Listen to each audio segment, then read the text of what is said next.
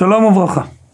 כידוע, בליל הסדר אנחנו דורשים את הפסוקים מפרשת כי תבוא בספר דברים, שמספרים בסיפור יציאת מצרים בקצרה ובמילים ממוקדות. אני רוצה להסב את תשומת ליבנו לאיזושהי נקודה בפרשייה בספר דברים שהיא לא כל כך פשולה, פשוטה.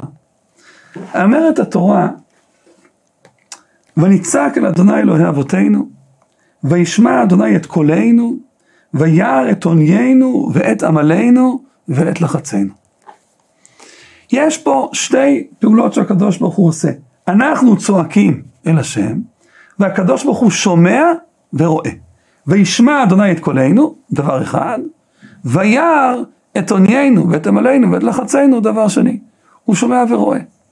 ולא בטוח שמה שהוא שומע ומה שהוא רואה הם בדיוק דבר זהה, והם אותו דבר. בהגדה, שאנחנו מביאים את הדרשות של חז"ל לפסוקים הללו, יש דרשות קצת מפתיעות שאני חושב שבדרך כלל אנחנו לא מתעכבים מספיק עליהן.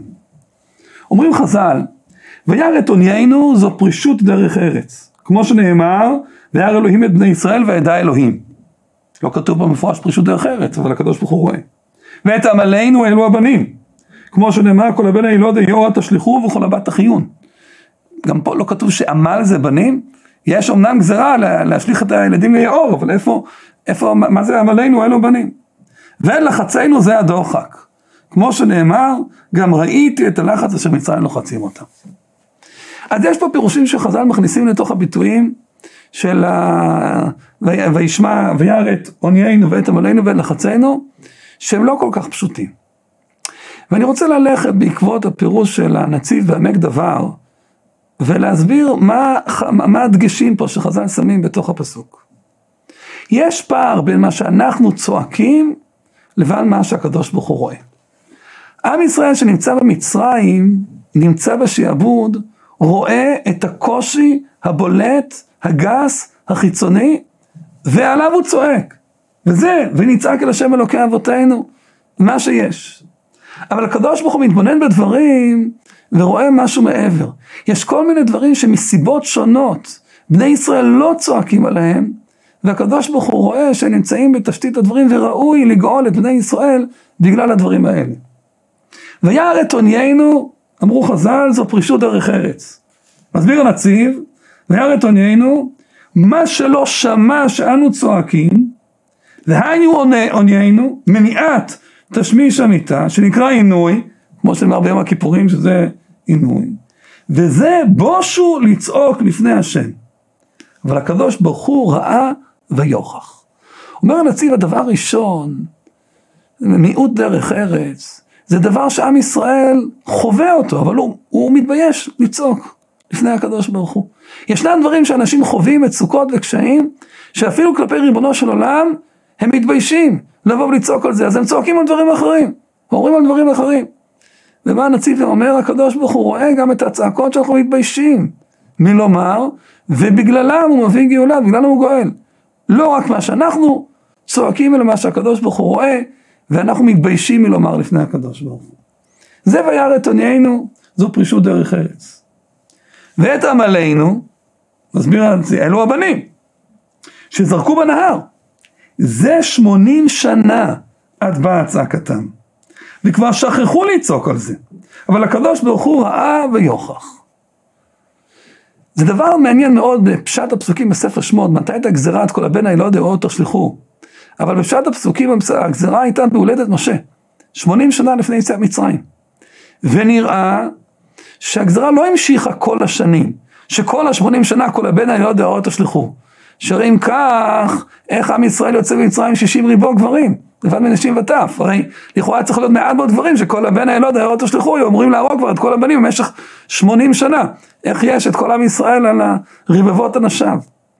וכמו חז"ל שאומרים בכמה מקומות שהגזרה הייתה ממוקדת לשעת לידתו של משה, שראו מצטגנינים, שעתיד להיוולד הגואלן של ישראל ולכן פרעה רצה לגזור. והגזרה הייתה ממוקדת לאותה תקופה. 80 שנה אחרי, עם ישראל כבר שוכח, אומר הנציב להתפלל על זה, לצעוק על זה, זה גזרה ישנה. צרות הראשונות משכחות את האחרונות. אומר הקדוש ברוך הוא, כן, תדעו, אני רואה לא רק את מה שאתם מתביישים מלומר עכשיו, אני רואה גם את מה שכבר שכחתם מלצעוק עליו, את זה אני רואה ובגלל זה אני גואל. ואני רואה את אותו עמל ואת אותו אוצר שהיה בזריקת הבנים ליאור, ואני מצרף את זה למה שהסיבות שאני מביא עכשיו את הגאולה. זה דבר שני. ויחד עמלנו זה דברים ששכחנו כבר מלצעוק עליהם, לא שאנחנו מתביישים מלצעוק עליהם, שזה דבר ראשון, אלא ששכחנו מלצעוק עליהם, שזה הדבר השני. הדבר השלישי זה עת לחצינו. אומר, אומר המסדר ההגדה, זה, הדח, זה, זה הדוחק. מה זה הדוחק? מה זה אותו ביטוי דוחק? זה באמת פסוקים שונים, שגם את, את, את הלחץ של מצרים לוחצים אותם. מסביר הנציב, היינו שדחק פרעה ריבוי העם במקום אחד בדירה צרה. דוחק, צפיפות. וכל זה גרם להם שפלות ודעת קצרה. להפך מכוח ישראל שדעתם רחבה וגבוהה. ופרעה עשה זה כל זאת כדי להשפילם. זאת אומרת, פרעה משפיל את עם ישראל, מכניס אותם למגורי דחק, מגורי לחץ, צפופים, שמשפיעים על נפש האדם, שלא יוכלו לבקש גבוהות, לא יוכלו לבקש גדולות מרוב הצפיפות והדחק. והנה, מי שמשעד לידתו גדל בזה האופן, אינו מבין הרעה שנעשה לו, וכסבור שבטבע הוא בדעת חלושה וקצרה. אבל הקדוש ברוך הוא ראה ויוכח. זאת יש דבר שאנשים לא שרק מתביישים מלבקש ולהתפלל לקדוש ברוך הוא, לא שרק ידעו ושכחו, אלא דבר שאנשים לא מבינים. הם לא מבינים באמת את המשמעות של אותו דוחק, של אותו לחץ שהמצרים לוחצים אותם, ויוצרים להם אווירת חיים שבעצם אין להם שאיפה לגדלות, אין להם איזושהי מציאות שהם יכולים לצאת מחוץ לזה. ואומר הקדוש ברוך הוא, גם את זה אני לא שומע אתכם צועקים על זה, כי אתם לא מבינים, אבל אני רואה. אני רואה את ההשפעות שיש על זה עליכם, אני רואה את המשמעויות של זה במצרים, ואני גואל אתכם בגלל זה, בגלל הלחץ, בגלל הדוחק. גם הדברים שאתם בכלל לא הייתם מודעים אליהם, בכלל לא שמתם, שמתם לב אליהם, עדיין בשביל זה אני גואל את ישראל. מעניין הדבר, שכאשר אנחנו מנסים להביא את ההשלכות הרוחניות של היציאה שלנו ממצרים כלפי לעתיד לבוא, אז בספר שמות, באחד מהפסוקים, שאנחנו מדברים על, ה... על הגר, כתוב כך, נמצא את זה עוד רגע.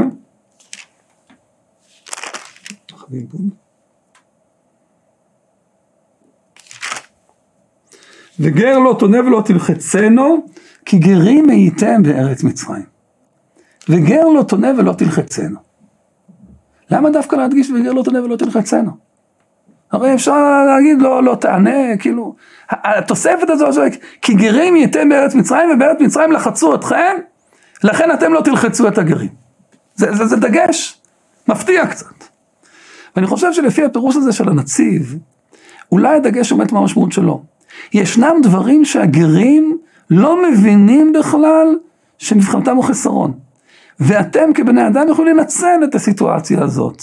ולהגיד אפילו, אתם לא אנשים קוראים, הם, הם לא ביקשו אחרת. הם, הם לא אמרו שום דבר, שהרי הם לא מודעים בזה בכלל. כמו שאתם במצרים, לא ידעתם כל מיני דברים שהיו לוחצים ודוחקים אתכם ולא ידעתם עד כמה זה משמעותי. והקדוש ברוך הוא ראה וידע וגאל אתכם בשביל זה, ככה כלפי שאתם מסתכלים על הגרים ואנשים אחרים, אל תעשו רק מה שהם מבקשים ודורשים מכם.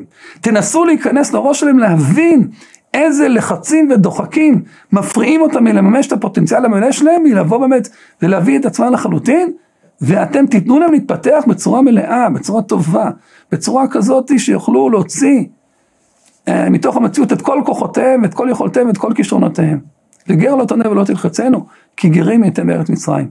מה שהקדוש ברוך הוא עשה לנו, שהוציא אותנו ממצרים, זה משהו, והתשומת לב שהוא הסב את תשומת לבנו לדברים שלא חשבנו עליהם, שכחנו אותם, או התביישנו מלומר אותם. זה הדברים שאנחנו צריכים לעשות לגרים, כדי באמת לתת להם את היכולת חיים הטובה ביותר, ואת השפע ואת הטוב, כמו שמגיע לכל אדם. פסח כשר ושמח.